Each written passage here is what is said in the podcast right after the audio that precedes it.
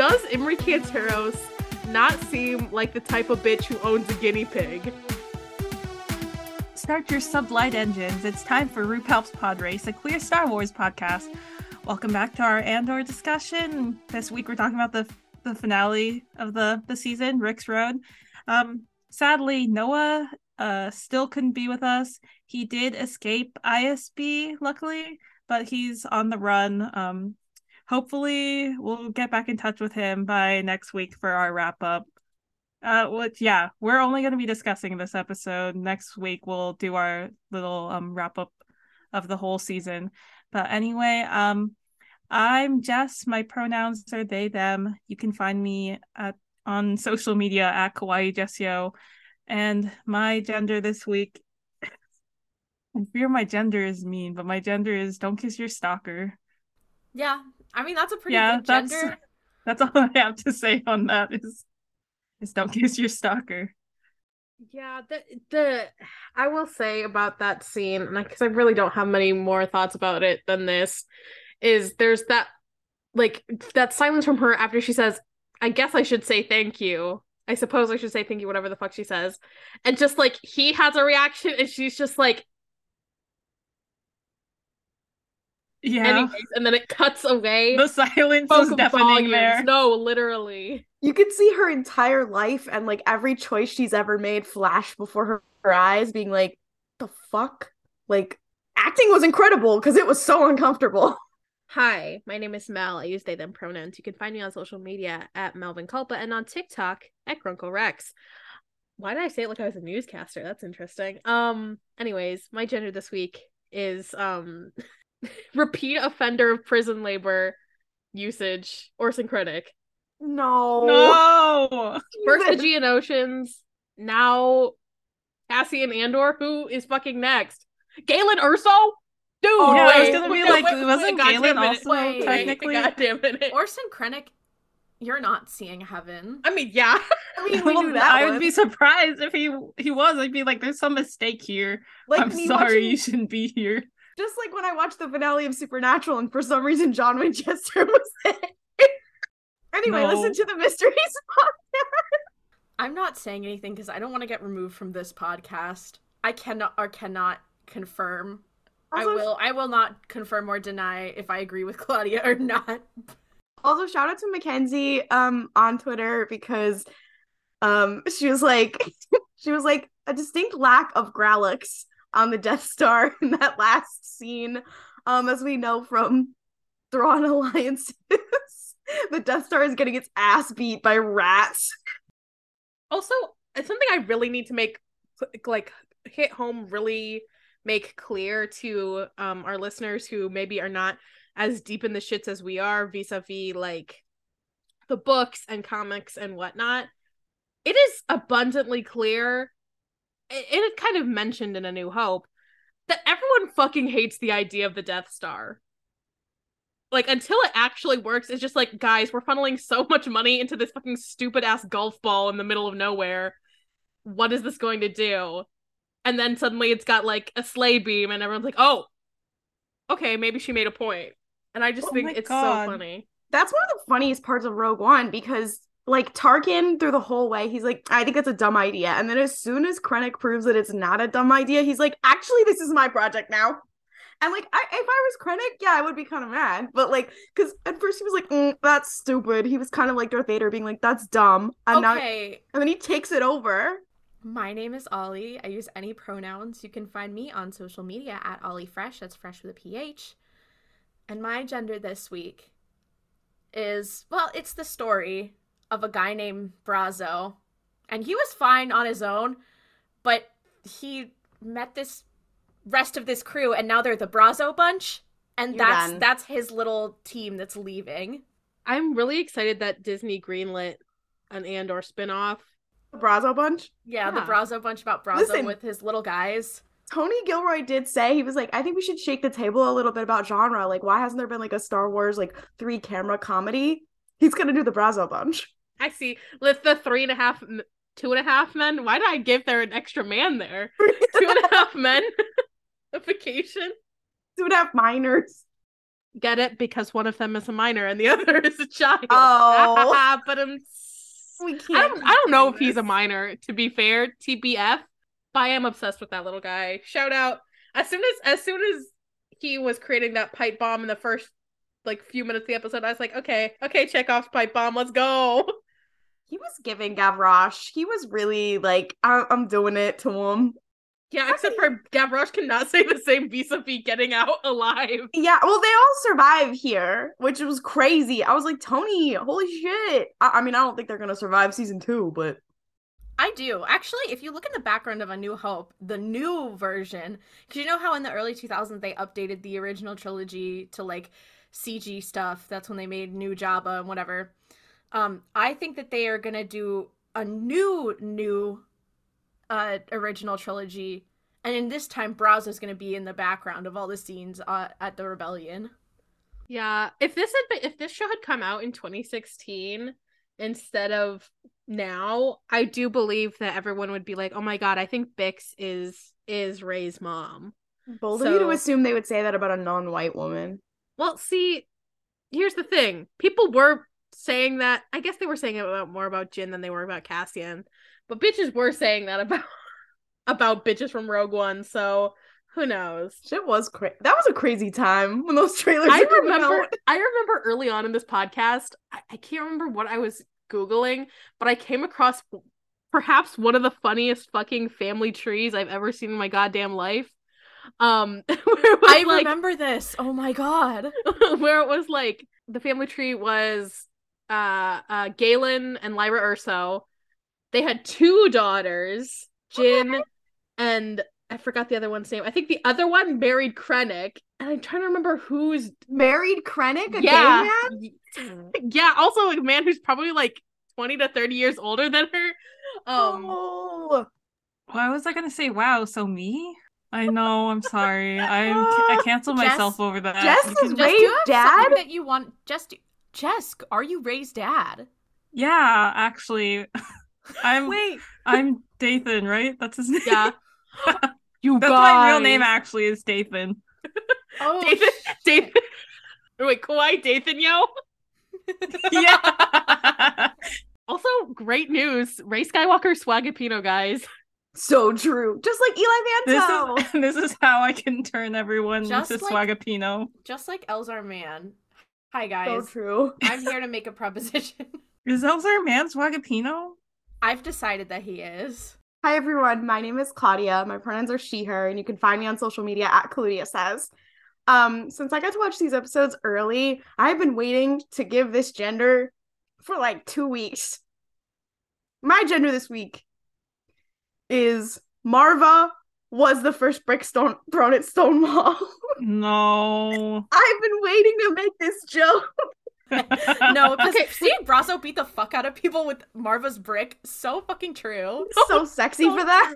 That's what I want people to do when I pass away. Turn me into a brick and then like use me as a weapon so that I can keep hating on the, the bitches and like death too. Andy! We should call him Andy.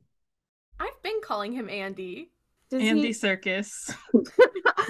Not Andor the show. Just let's like... I'll talk about Andy Serkis some more. I just need to say this off the bat. First of all, Brasso being like, let me memorize this little monologue as Maarva is dying. Wait, a monologue? No. Get it? Okay, sorry. So I need to I need to discuss the fact that it is a tradition on on Ferrix to record a message before you die. Like you're fucking dying. You're like, hold on, I gotta give a monologue. Death vlog. To be fair, I would do that. I'd be like, hold on, I gotta make a TikTok. Is that not what this podcast is? What? Jess is like, I've sent someone to all of your houses. They're outside waiting to put you down. No, you guys know the YouTube channel Ask a Mortician? Because I would love to see her videos in the Star Wars universe, because I know that shit would be buck wild. Being like, so what are the death monologues like on Ferrix? You're like dying of fucking consumption. You're like, hold on, gotta put on my special outfit. Film it. So also, what happens if somebody dies and they can't give their monologue? Because this seems like a thing they do for every person. Well, see, I, here's the thing. Actually, Ollie and I had a conversation about this because I was like, damn, do they pull up like this for everybody? Like, is this like oh no, Jim died again. Jim died again. Interesting that Jim, Jim is the most interesting Star Wars character. He is lives and dies perpetually. I, why was I like, he's like Kenny from South Park? Anyways. Um, he is. Oh my God. Wait, my, you know what? That's what they say. They say slurs of... about gin- gingers. Well, no, that's Cartman, Claudia. That's Cartman. So first of all, fuck you. Fuck you for not understanding Colorado culture like I do. Okay. Is that why you, is that why you fell in love with them? No, I learned I learned it for Mel. I learned South Park culture because it's their favorite show because they're from Colorado. That feels like a sweeping generalization. Is that not your favorite show? I've got terrible news. It's not. Fuck! I'm an idiot. God damn it! I watched all of South Park so I could relate oh, to you. Shit. Now you've never even seen it. Well, that's not true. Um, my father would put it put me in front of the T V while whilst it was on when I was an infant child. Um, oh. So my mom would come home from work and I would be in front of the television with eggs, rice, and ice cream watching South Park. Fatherhood. Oh, wow. Yeah. Um, Ollie and I were talking about this while we were watching the episode. Like, if everyone gets this much, like, celebration of life when when a person dies, like, everybody in the community... She had to have been, like, because she was a community leader, everyone pulled up like this, and, like, she had a prepared death message. Like, I think everyone becomes a brick, but, like, I think it was only her that had, like, the girls pulling up.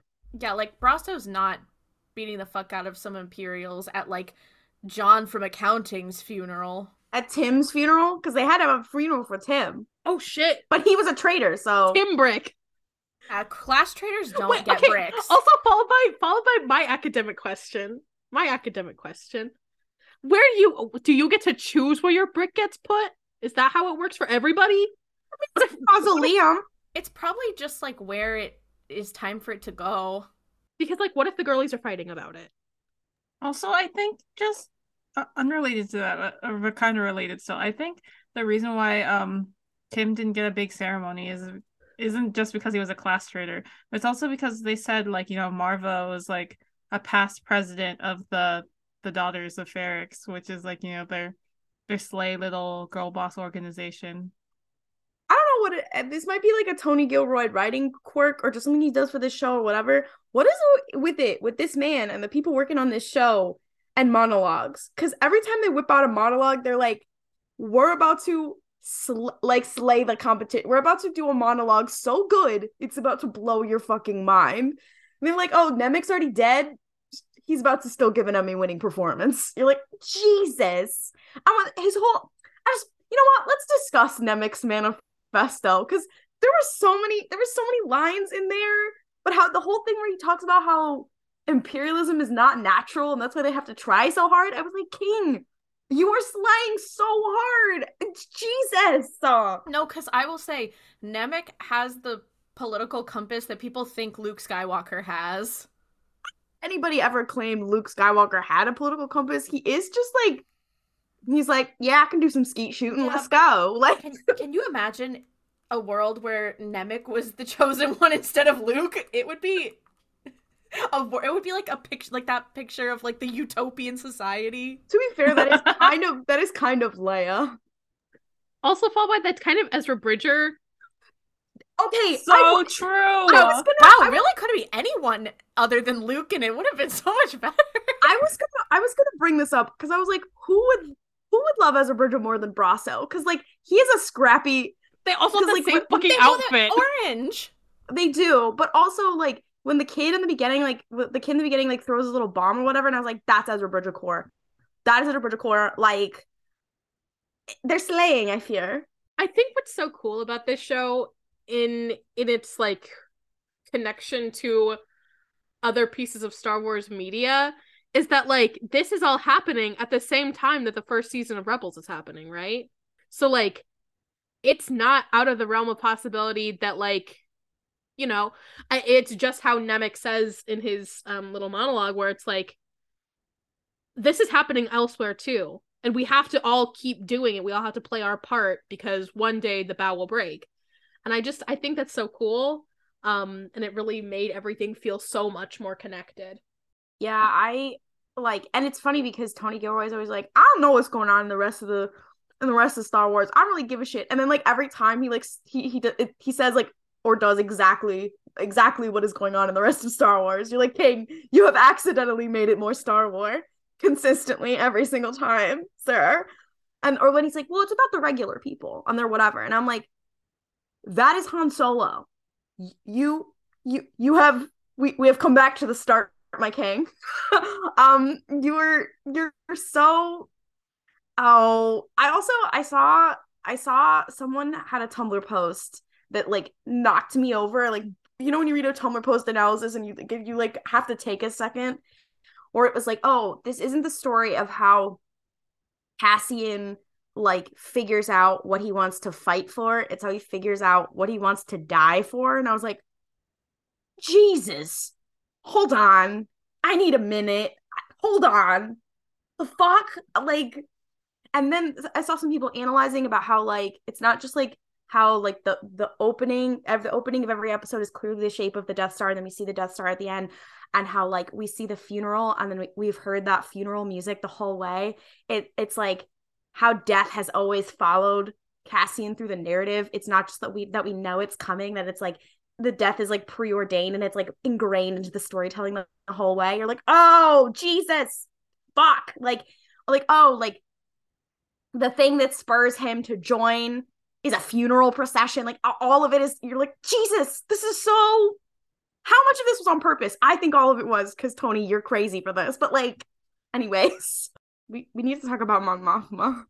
Oh, Mon. Okay. No, because when it happened, I was like, oh my God, why are they arguing? I was like, oh, because I was like, she knows he's not going to turn the speaker off. And then she started speaking. I was like, you crazy son of a bitch. You're framing your husband.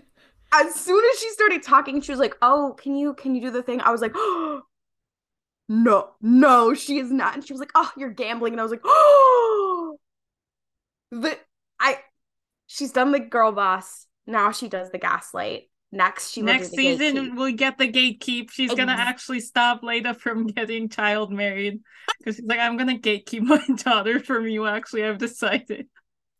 See, I would argue that she does, and I feel like someone on Twitter, because we tweeted about this earlier, someone did, that she is gatekeeping Saw from joining the rebellion in a real meaningful way. T B T B F, also T B F. I don't know if Saw wants to be really involved, because the girlies are not not popping their pussies like he is, but like I, I feel like she, I feel like it's truly just a matter of time before she enters her her truest form. Yeah, I mean, there's something that's gonna push her over the edge. I also like, as we see in like the first shot with Cat, or like the one of the first shots with in the rebellion in Rogue One, it's Mon Mothma standing right next to Cassian. Like, clearly them them joining up and him becoming her fulcrum spy is going to be a big deal. So it's like the culmination of this is going to be them meeting and girl bossing together. Or I just don't know what that's going to be. That's going to be so funny. The, the idea of next season, like the first episode. First of all, wouldn't it be fucked up if they decanonized Rogue One and Luthen kills Cassian? He's like, no, you're done. Eh. He um, did. Right. He did. Didn't you, didn't you know that actually the Cassian we see in Rogue One is Cassian with two A's in the beginning? Stop! Like C A A S S I A N. Cassian. Cassian. Cassian. Yeah, Cassian.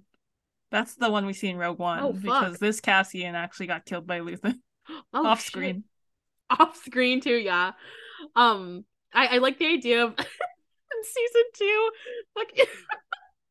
That, the idea of, it's like the first episode, they're like da da da da da da da da, and they're on Coruscant in Luthen's fucked up little antique shop, pawn shop, Jedi pawn shop, um, and Cassian. Why don't I just call him Andor? Cassian is like, I don't know, dusting or something comically, like some little guy, and Mon walks in like, you sick son of a bitch, to Luthen, and he's like, and Cassian's like, O M G, you're so slay. Can I work for you? The idea of Cassian working with Luthen for a little while and then being like, damn, you're kind of crazy. I don't, I feel like I'm kind of messing with the vibe. Like, I feel like there's only lesbians on your team. I'm like, no offense, I'm not one. I stand with the cause. Like, I love lesbians or whatever, but, like, I don't know if I can, like, be here. I think I need to go to, like, a different rebel cell, if that's okay. Guys, do you think that Geode was on Ferrix pretending to be a brick? Well, no. No, why? No, because how do we know that? Here's the th- thing that we must also keep in mind. Geode is not a rock. He is simply rock-like. Yeah, he's so, more like, like a brick.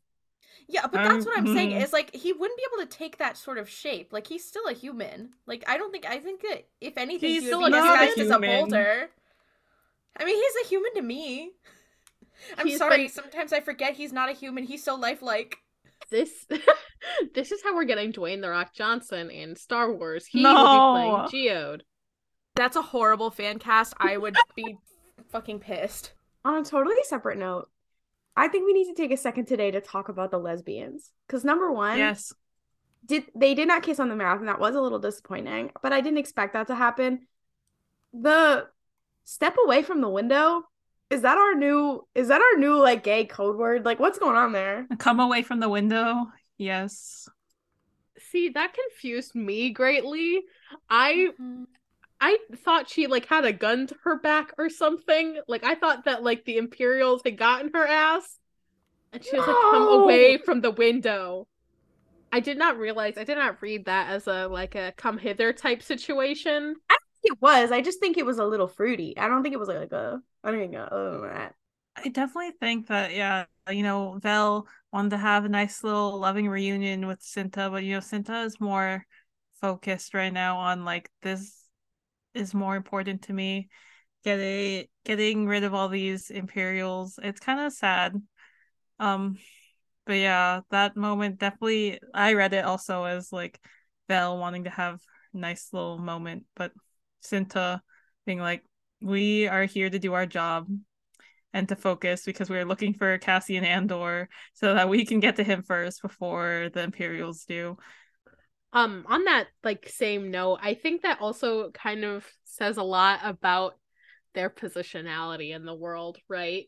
Because, like, Vel has the ability, the mobility to step out of her her place in the rebellion and become Vel Sartha, a man about town, a girl boss about town, on Coruscant, living it up, whatever. But Cinta, she will always, like, they say it in the show, like, she will always be for the rebellion first. Like, that is her her life, and that's what her lot is. Is like, she's like, no, I'm I'm dying for this cause. Like, you bitches, I can't, I don't have yeah. that ability to step away. Because didn't they say they, like, killed her family, so that's why she's so serious about this? Yeah, understandable. It was interesting to me in her most slay moment when she just fucking killed that guy. Um, she doesn't kill him with, like, a blaster. She's like, how I started shooting. She whips out a knife. She stabs his ass. I was like, it It was, it was so, but it was so, like, visceral. Um, again, Chekhov's lesbian knife, because it clearly was a choice. Like, it clearly was specific. Because, like, yeah, she could have had a little gun or whatever, but she didn't. And, like, it's because, like, you know, she, she's got a job to do, and she's, like, the ruthless one, whatever. And, again, she cannot step away from this. I don't know, felt very whatever. Also, not to be, like, real or anything, I said this on Twitter before, but I was like, like, I don't know. Seeing a gay person kill a fascist on screen in Star Wars is a bit cathartic this week of all weeks. I was kind of feeling it. I think also, like, I mean, you know, we talked last week about how Cinta is the one who's been, like, kind of also seeing this dumbass guy be a spy too in her local Starbucks, you know, being the pretend barista. Maybe she was just really sick and tired of, like, seeing this man too. So she's just like, yeah, I'm gonna kill you now. You were annoying. You were, like, the least um spy like spy. Like, everyone knew you were a spy. Also, um, I did like she, her actress was so good in that scene because, you know, playing it off at first when he was just like, why are you following me? And, like, having it seem like Cinta at first was, like, concerned and, like, kind of, like, backing up. But it was just to lure him into her little trap so that she could stab him. I was just like, damn, girl, you're so You're you're so uh, slay, literally. Yeah, literally slay. Also, her outfit and her hair. I was like, drop your skin routine. Drop your like. Drop. I don't know. You're looking so. You're so. I'm gay. Anyway. So Cinta was working as this like almost like a barista, right? What do you think someone would have to order at Starbucks for you to immediately, as a barista, immediately be like, that guy's a fascist? Like, do you think she knew before he she even saw him doing anything? Like, she was immediately like, what did he order to make him seem like that? It would have to be like, someone came in and ordered this the other day, and I I have to laugh. I have to say, what the fuck is wrong with you? A venti iced pumpkin spice latte with eight shots. Oh. Red flag. Why do you need that much caffeine? Why? What's wrong with you? It's giving Thin Blue Line. Blue Line.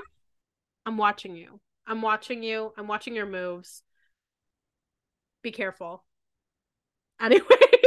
Oh my God, Cinta!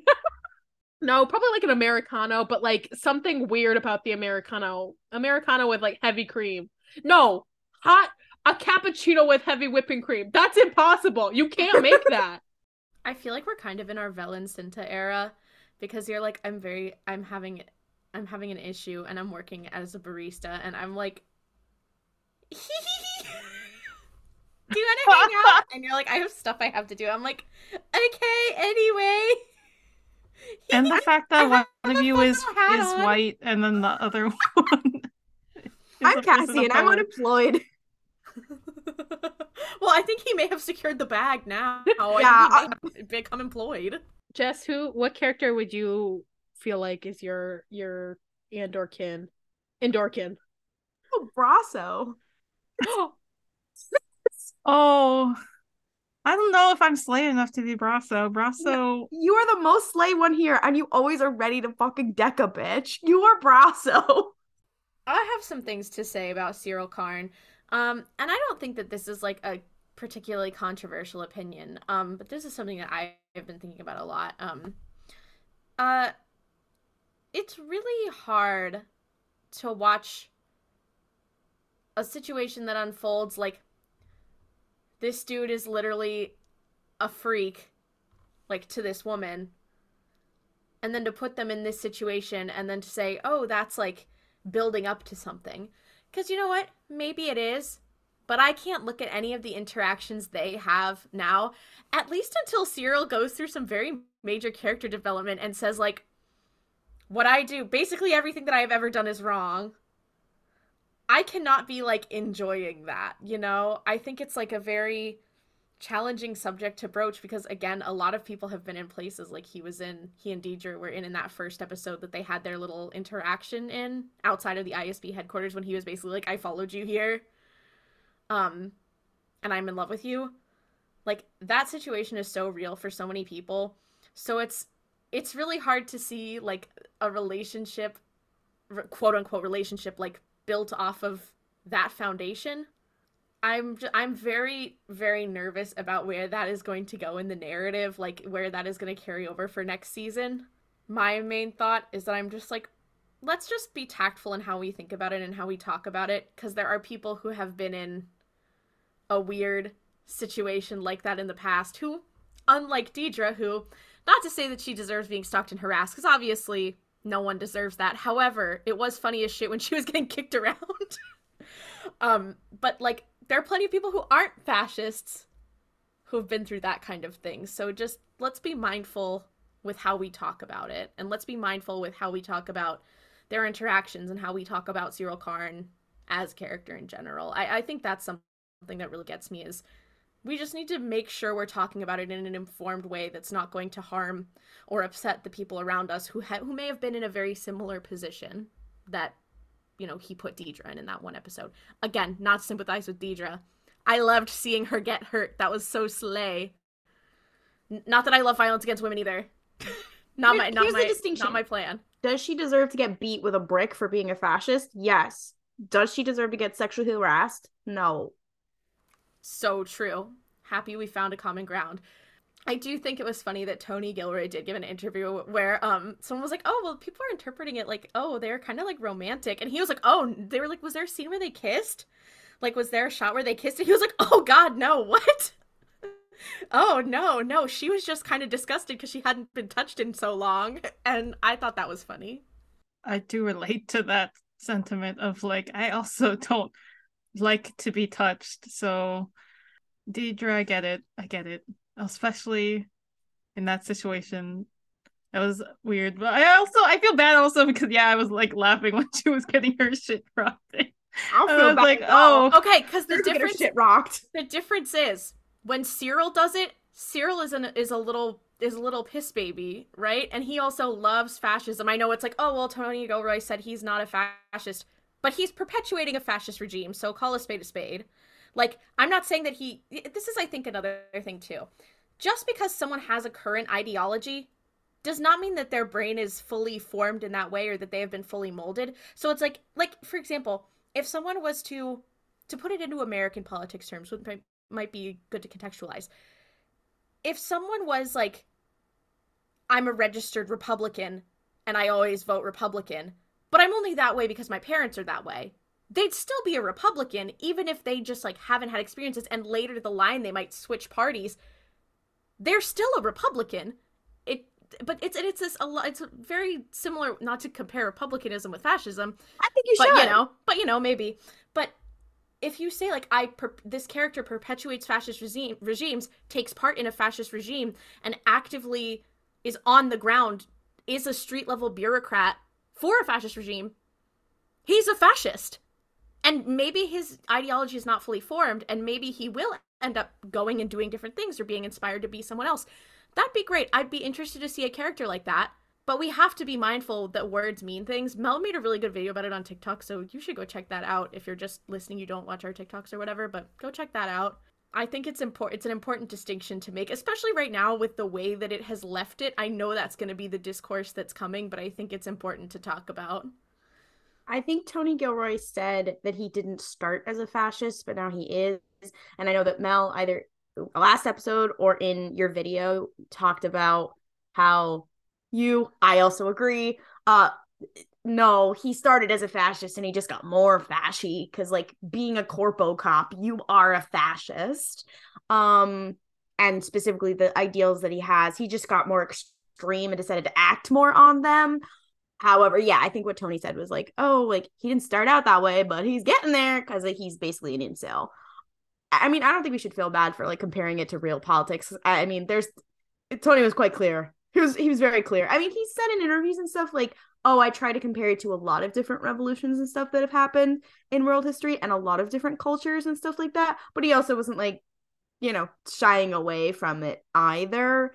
I will say I am of the camp of I don't I, I, we've said this before on the show. I am of the camp of I would like Cyril Karn to be like a Javert type character, which Tony Gilroy has said he thinks of him as a Javert type character who does not get redeemed, who is a story and an exploration of what it means to be driven to madness by this, like, idea of justice that isn't real and is built on um, fucked upness. That's not a real political term. I don't know what the fuck I'm saying. Because it's an interesting thing. And I know that for Star Wars fans or just for people who like Star Wars in general, that's that's a difficult thing to accept because a redemption story is much more common. Um, the, a, a big point in Star Wars is, like, you know, that no one is beyond saving.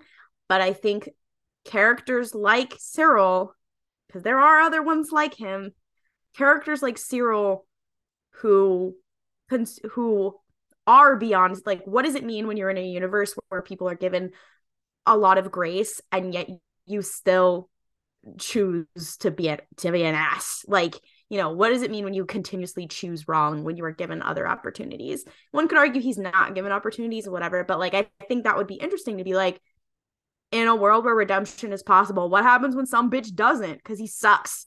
Um, what does that look like? That kind of thing. And I like, and people are like, oh, I'd like him to be like a Callus or whatever. And to me, I'm like, I think that that cheapens stories like Callus or something because their story is supposed to be one that is brave and hard and rare.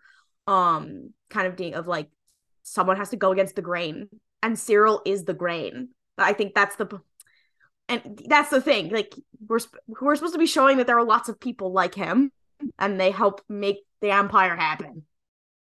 No, I get you about that. We're like, yeah, not everyone needs to go down the same kind of like character arc of like, oh, I started off bad, now I'm gonna get redeemed.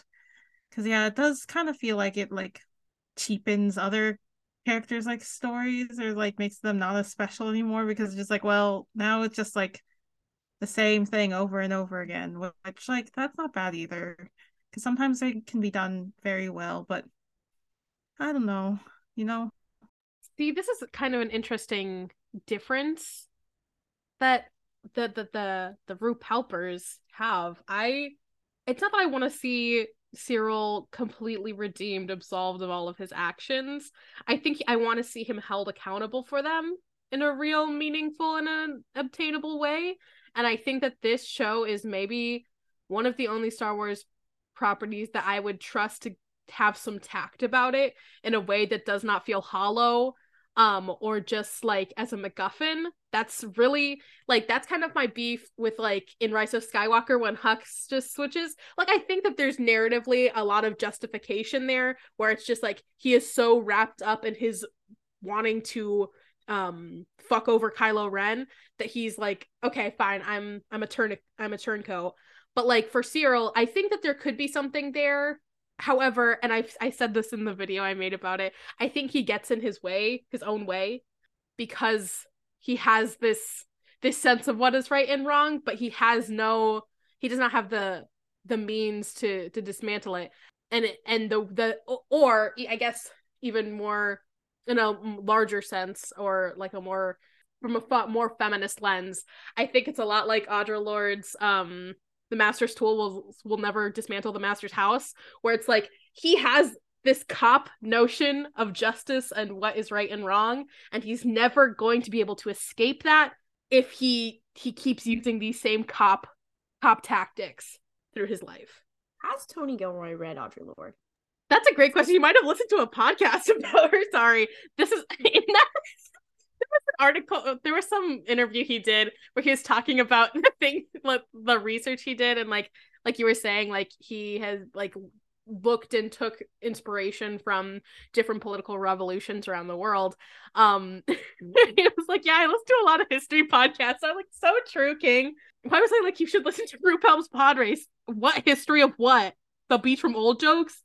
Bad Batch. History of annoying gay people who think they're really funny. Has he read Bell Hooks? Fuck no, sorry. He sh- yeah, no, no he hasn't.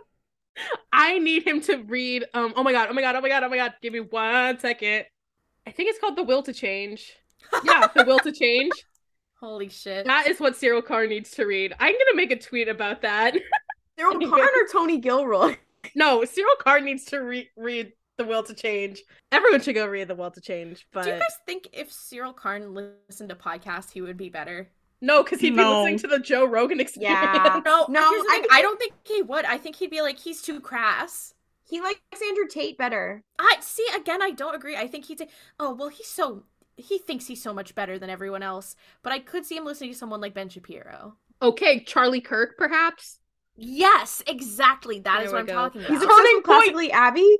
Turning point, point yep. Cyril Karn. He is obsessed with PragerU. Are you kidding? He's reposting PragerU memes all the time. The step away from um Cyril Car- Karn Flakes, I wanted to talk a little about Mon Mothma again, or rather, I thought we had kind of stepped away from the Oriel Orientalism uh, in Star Wars, but hmm, I don't know. Chandrilan culture, I, George Lucas, why did you do that?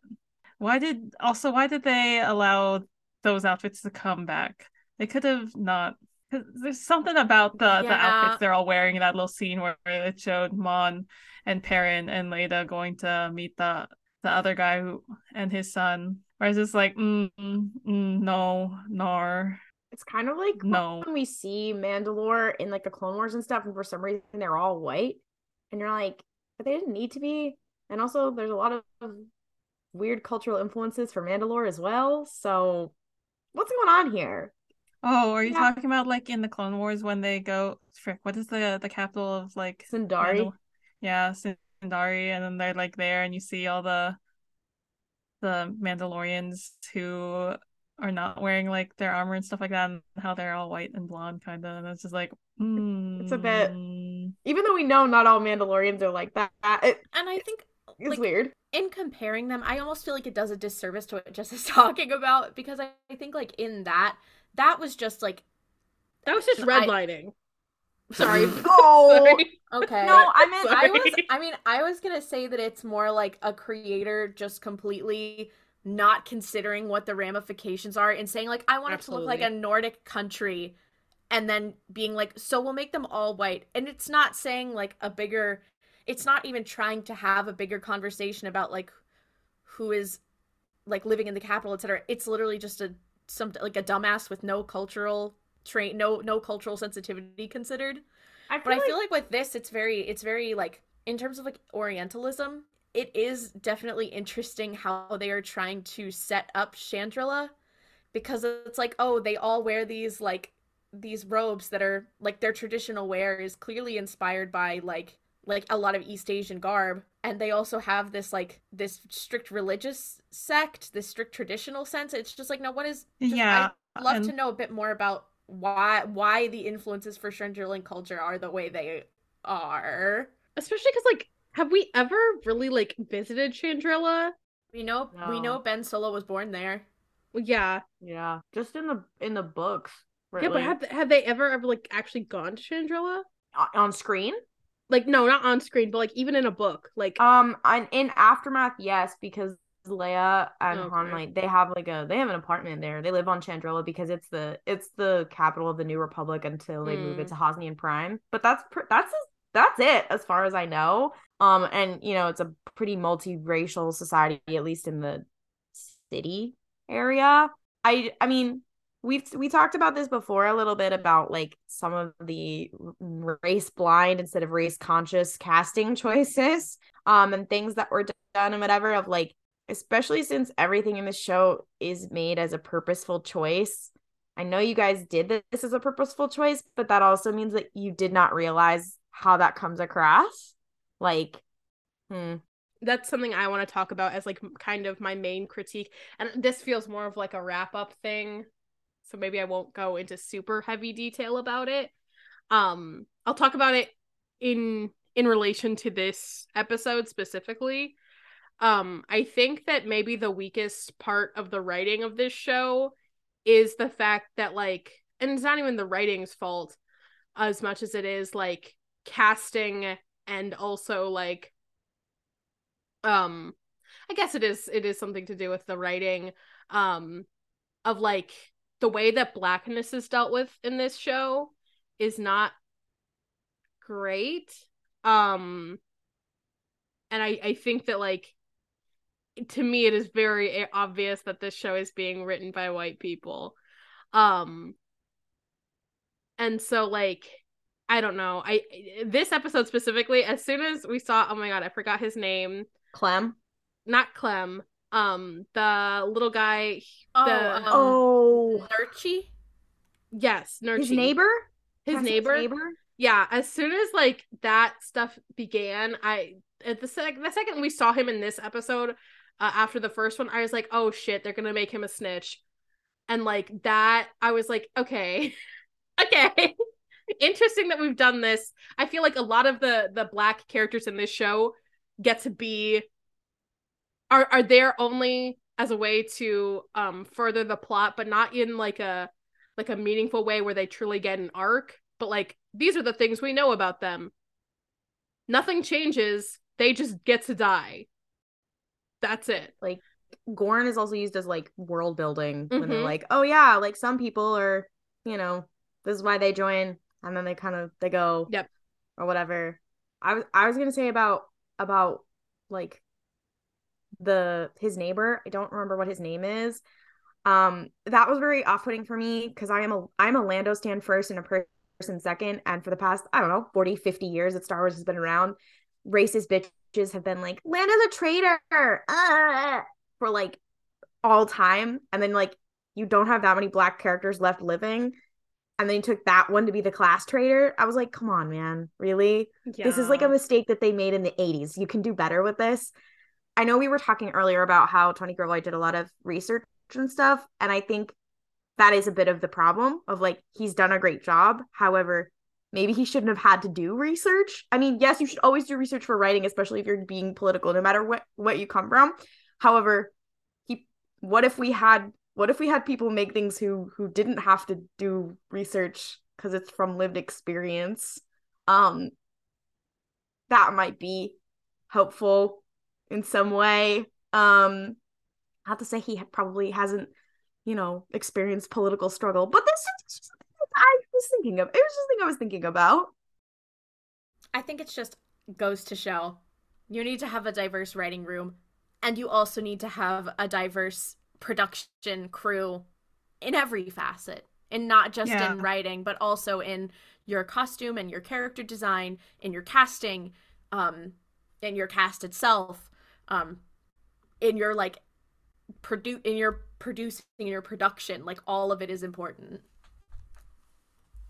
It's been a little troubling for me, especially a lot of us saw Wakanda Forever this week, and people have been talking a lot about Latino representation and versus Indigenous representation. Shout out to Tenoch Huerta. He is saying things that the girlies don't want to hear. Anyway. So true. Oh, he is angering the girlies. And uh, he's, I love him so much. But the fact that, and I said this when the show was like announced, but I was like, the fact that the only Latino representation on this show is Diego himself. And then he's the only Latino voice that we know of, other than if there's people maybe at the executive level in at Lucasfilm itself. He's the only like Latino voice behind this show. Um, and he's the star and producer, but there's no other like writers or anything. Um, and then there's Bix, and that's it. And I'm like, I thought we'd get a little more than that. Um, We can save we can save some of this for later. Although, actually, this kind of has to do with this last episode. It was hard for me because I really like this last episode. I really like what they did with Maarva and all this kind of stuff. But then I kept thinking about the first episode where I was like, didn't she steal him? Like, and, and I was like, oh, maybe that's a dichotomy that we have to deal with. But then I read interviews with Tony Gilroy where he was like, yeah, I had a whole backstory planned of what happened on that planet. But then we cut the show down to two seasons instead of five or whatever. And we're not going to have time to cover that. And I'm like, so we're just going to leave it at she loved him a lot, and but she stole him from his planet? Like, uh, yeah. I saw uh, I saw a really good thread um, on Twitter about someone who, as an adopted person, talked about, like, adoption narratives, and specifically this one, and how uncomfortable it made them. Um, and once again, this, I feel like, is something we could definitely talk about more. Um in our wrap-up episode, but I, I think that is something we should think about as, like, as people who mayhaps are not adopted, like, how how a narrative like that, a, a narrative that is so caked in violence is, like, kind of brushed under the rug, like, oh, well, anyways. Yeah. Uh, do we have any final thoughts about this episode of Andor? I liked a lot of the parts of this episode. I think that's my big takeaway, is that there were a lot of parts in this episode where I was like, oh my god, that's so slay. I feel like in terms of, like, as an episode itself, like, I liked it. I thought it was a good finale. I feel like I don't have that much more to say. I have a lot to say in our, like, wrap-up episode, but I feel like it set things off in a good place. So, like, I don't feel, like, unsatisfied, which I think a lot of finales do, like, leave you in that sense of, like, oh, well, okay, okay, like, and... So, like, I'm, I feel like it's been resolved enough that I'm like, okay, I feel like I'm okay to wait for the next season, but I'm still, like, excited to see what comes. See, I'm not, I'm, I'm kind of in a different camp than you in that, in that way, because it's not that I thought that this was a bad episode or finale. I just thought it was kind of mid. Like, I, I was just like, okay. Like, I, once again, that like was you said. Kind of, sorry to interrupt. That was kind of what I was trying to say with a positive spin. Oh, I'm sorry. I'm sorry. um, I don't know. Like you said, like, I'm not upset with it. I'm not, I don't think it was a bad finale, but I was just like, oh, okay. See you in twenty twenty-four. It's a weird, it's a weird feeling because we've been trained for something crazy to happen so that we'll want to keep watching, especially because T V takes so long to make now that it's going to be a while until there's more T V. So, like, we're trained for, like, something crazy to happen so that we'd be excited. But then I'm also like, oh, I forgot this is how T V usually was. Um, like, cliffhangers weren't, they didn't always do that. Like, but then I also am like, you, I was like, you knew that you had multiple seasons with this show. You didn't like, because sometimes they'll wrap up a show and it'll be kind of like, mm, we don't know, kind of like how this was, because they don't know if they're going to get another season. But with this, it's like, you, you knew you had another season. Also, I didn't know that there was a after credit scene when I watched this with the screeners. So I didn't know until today when I went and watched it. And then I had a very different impression of the ending. Um, so I was just kind of like, oh, okay, cool. Oh, we're leaving it on. All right, sign me up for the fucking rebellion. And basically, I did not know that it would end with this kind of poignant end cap of like, hey, everything is leading to death. Um, or all of it is connected in this sort of way. Um, I thought it was a good finale. I will be interested to see how this episode, or just in general, how it ages when we when you watch the whole show together. I feel like people are going to think of it differently. Not to compare it to a much worse show that we talked about before. Um, it feels weird to compare it to this, but I feel like we had the same sort of chat when we talked about the Bad Batch season one finale, where we were like, this is a decent finale, but I would be like, I can't really judge the first season yet because I need more. Which I think when I we talked about it then, I said it was very similar to Rebels season one, where it's a very, very strong season one, but if you watch it on its own, you're kind of like, eh. Um, but then you watch it later, you're like, damn, that's a good ass season one. Um, so yeah, but I thought, I mean, it had to do a lot of heavy lifting. Um, so I, you know, it, it did what it did, what it needed to do there. So I just, the dial for me, it's the dialogue and the, the monologues. I don't know. Tony Gilroy, you're really good at that shit. Yeah. I fall into a similar camp with all of you where it's like, it's good. I really enjoyed it. Like, but after like, you know what, last night when I watched it, I was like on a, a little high of like, wow. And then after like sitting with my thoughts today, I was just like, yeah, it's, it, it's good. Um, I did like the little like parallel to the first episode, basically, you know, started on Ferrix, or like the first arc, I guess, rather started on Ferrix, ended on Ferrix with like Cassian and Luthen like leaving. So that was a, a fun, it's um like poetry and rhymes. Thanks for that. Um, and you know, I also was unaware of the cut scene and the end credit scene at the end. Like I finished it, I was like, oh, that was that was great. Immediately closed out Disney Plus, and our good friend Mackenzie, Mac to Reality, our Doc Ranch, um, was like, that that end credit scene. I was like, hold on. Rushes back to Disney Plus. I was like, what end credit scene? And then, you know, Cassian and Melshi having a hand in kind of helping with the, the Death Star, which we I feel like a lot of us like kind of figured like maybe these are going to be used for the Death Star. I said it on this mm-hmm. podcast because we were like, but, oh, what do you think they're building? And I was like, it's it's joints or support. Didn't you struts. Also like say like at at or like AT-AT like parts two maybe also? I think that was that, that would be so real. Oh. Mel said it, but I I brought it onto the podcast in their stead. I always thought uh, it was a Death Star. Just so you know, I'm not like an idiot who thinks it could. Yeah, I'm a stupid fucking idiot moron. Yeah, I'm not like a dumb, stupid, stupid. head but, yeah, who uh, smells like a butt. I just want it on record. I predicted it. I said it. There's a... Uh, okay.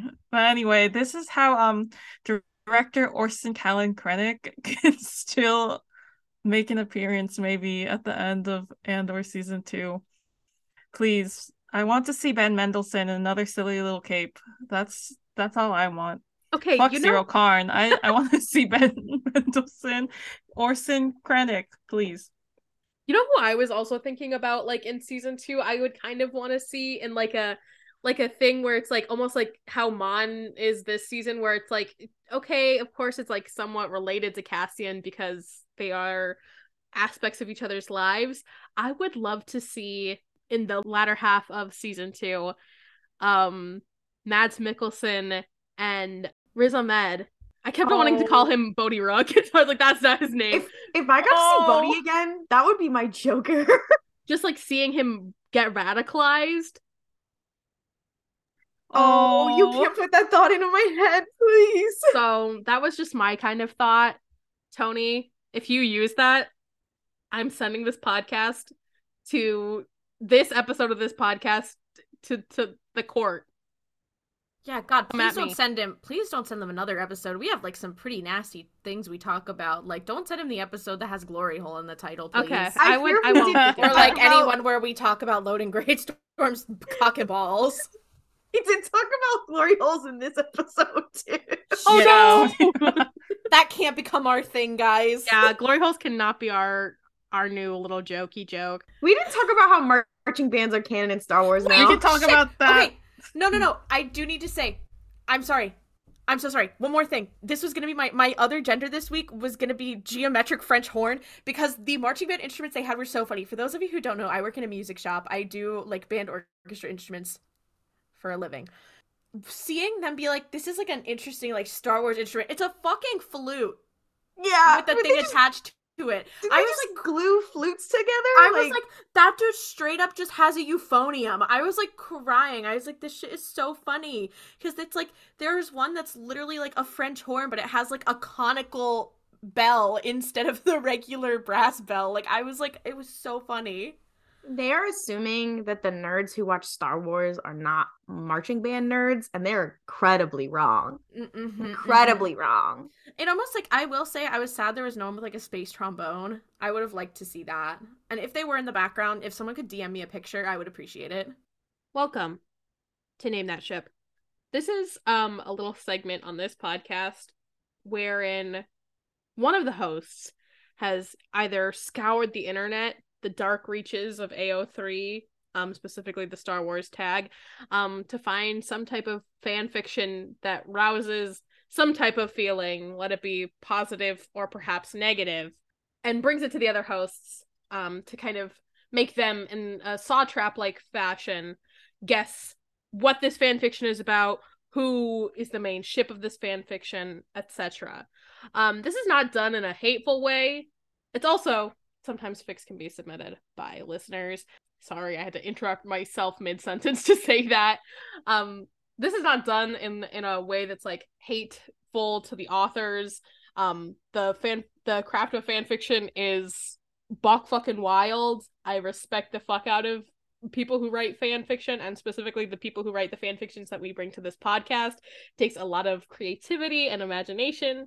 Um, and also, I'm just like, I'm so obsessed with your mind. Like, you're so, so powerful. For example, the fan fiction I'm bringing today. Are you all ready? Not gonna lie, Jess, this is, this might be a little, this one might be a little confusing for you, but I know you can at least get half of it. Is that? Yeah, okay. Okay. This fan fiction is called Nothing to Lose and Everything to Gain. Um, this is a crossover fan fiction. It's quite simple. It's just character A and character B. Uh, the tags are Force Sensitive, character B, canonical character death, badass motherfucker, character B, pre, a film in the Star Wars franchise, canon compliant, for now, rare pairings, character A must be protected, character B gives zero fucks, some plot, misuse of the Force. So they're both Star Wars characters, or are they from this other one thing? Of the, one of them is a Star Wars character. One of them is from this other thing. So the two things you... The three things, I guess, you have to guess for me to be satisfied in my little my little jest is the ship and also what this is a crossover of. So is also, it... you've also noted that this might be difficult for, cha- for chess. Just Jess be like, Jess. Sorry, um, this may be difficult for Jess. Yes. So is this, hmm, interesting. I'm just letting that inform my decisions. Yeah. Mm-hmm. My first thought was, oh, it's Supernatural related, but I'm assuming that is not the case. Is it? You, I mean, assumption makes an ass out of you and me. Is it Supernatural? Okay, but you, that is part of the game. It is, it is Supernatural. Oh. One, okay, Supernatural. Dean Winchester. No. Sam Winchester. No. Castiel. No.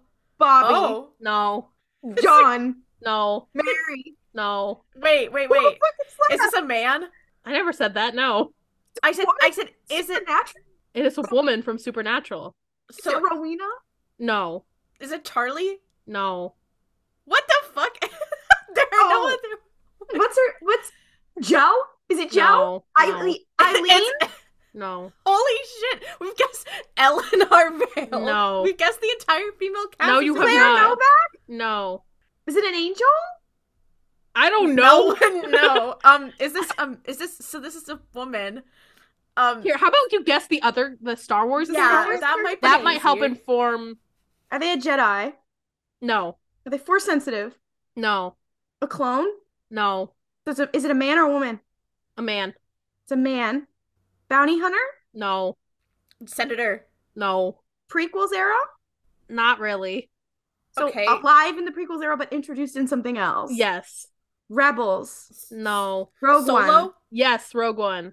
So this is pre-Rogue One. Bodhi Rook. Yes, it is Bodhi Rook. Who the fuck are they shipping from Supernatural with Bodhi? Okay. Um, is this a character you know, Mel? Um, because I listen to the Mystery Spotcast, yes, yes, it is a character okay, I know. Okay, so this has to be from season one or two. Is this from the Winchesters? That's a secret I will never tell. No. No. Oh. I was like, Lata? I know, I was going to be like, holy shit, the girls are fast. Um, um, so this is a character from Supernatural, a female Supernatural character. Cassie? No. Dean's first girlfriend? Okay, no. Is this a character that you know to be from the first two seasons of Supernatural? Uh, to be T B Q H? I don't know. I know, is it Meg? It is Meg from Supernatural. Oh, do we know which Meg? Is it... It season just says one, season one or says, two Meg, or is it? It just says Bodhi Rook slash Meg Masters. I have to know everything about wait, this. Wait, Meg, also, Meg Masters demon. Does that help anything? She's, no, she is a demon. She's always been a demon. Okay, well, oh. would you like to hear the summary of this fanfiction? I have to know. Mm-hmm. Yes, absolutely. I have to turn the first, the first line shit. of this fanfiction. It's fucking hilarious. Holy shit! Wait, okay. Summary: Bodhi Rook has a run-in with a woman who seems like everything he is not. That is to say, fearless. She, Meg, disagrees. Wait, do you want to hear the first sentence of this fanfiction? Yes. Meg Masters ran her fingers across the spine of her friend. What? Wait. She has a leveler-esque creature with her. No. Hey, High Republic on a row invocation. No, no, no. Meg Masters. Because I'm just saying, hey, High Republic authors, I'm coming to you with a lawsuit because this was written in twenty seventeen. What is the truth? No. Marta Rowe, Marta Rowe based on a fan fiction of Meg Masters, not clickbait. Holy shit. I need to know. It's so important to me to know which season Meg this is. It's so fucking wait, important. Wait, wait, is the Force-like creature Sam? No. the okay, level that was Ruby, not Meg. Wait, I don't, I don't understand. I don't understand. Wait, can you send this to can you send this to me or Ollie so that we can yeah, decipher this? Anyways, this... sorry, sorry, also... Jess. I thought this was gonna be funny for you. I have Whoa. no idea what's happening. I'm just like here, okay, like the scared Jess, little monkey puppet. Jess, I will explain to you. So in the first two seasons of Supernatural, the first like major demon who is a recurring character is this woman named Meg, and she's kind of a silly little guy. Um, but she's she's kind of all over the place. Um, and there's not a lot of female characters, so, like, when she shows up, there's a lot going on with her. There's two actors, at least, three maybe, who play this, her. This is season one Meg. She does have short blonde hair in this fanfiction. This actor also, also just died! She, I was just gonna say, yeah, shout out to Nikki Aycock. She did just pass away, like, this week. R I P in so, peace! Yeah. This is the Maarva-sized brick to the head. um, God, mine is not as funny as that, but it is... It is just, it's just, it's probably it's gonna silly. be funly to other people. It's Silly Willy, okay? It it doesn't have a lot to do with Andor, but I think it's Silly Willy. So the fic I'm bringing today, um, it was, it was submitted to us for me, um, by an anonymous person. They did not tell us. The fic is called Cabinets and Refrigerators and Other Things That Aren't Human. It's rated teen and up, and it involves character, well, it's just one ship, and the relationships are... Okay, it's one ship and then a third character. If I give you the third character, it will give it away. So, um, so we have character A and character B. Character B is the character I can't give you. Character B and character C. And then the main ship, which is character A slash character C. Um, the characters are character A, character C, character B, the armorer and Grief Karga. Okay, so is one what? of them Dinjarin? Uh, yes. Okay. Character A is Dinjarin. Um, I will also say additional tags. Alternate universe modern setting. Alternate universe F B I. IKEA. Slice of life. Good parent Dinjarin. Character C needs a hug. Is one Grogu? Yes, Grogu is character B. He's so, the third so, character. So now explain the IKEA tag to me. Um, Din's never been to an IKEA in his life. But his and the feds get to, involved? But his apartment needs to be baby-proofed or whatever, so here he is. Um, character C has never been to an IKEA either, for most of the same reasons. But Din suspects that they're tagging along for the sheer entertainment factor, and that's why they're here. The alien baby strapped in the child seat. Now, Grogu still being human is really, it's still not being human, but it's still very funny to me. The alien baby strapped in the child seat is mostly just here because Din doesn't trust them not to blow up his apartment with their weird alien powers. It'll be fine. Oh, they, them, Grogu. Okay, is pop this off. Is this a man or a woman that Din Djarin is, is going to IKEA with? Okay. It's a woman. Is this someone that's like, you, I don't know. I know From Star Nemec Wars? He is a Star Wars character and is not someone who is traditionally shipped with Din Djarin and is not from The Mandalorian. Okay, is, are, are they, they from... in live action? Yes. Reva. Yes! Or is it someone? Are you for real? I just said the... I... Hmm. We can't hear what are Claudia's you... saying. Claudia just... Oh my fucking god. I just said that because I thought who would be the funniest person to ship with Din Djarin? Wait, Holy wait, fucking wait, shit. Wait, rom- wait, so is it romantic? It is?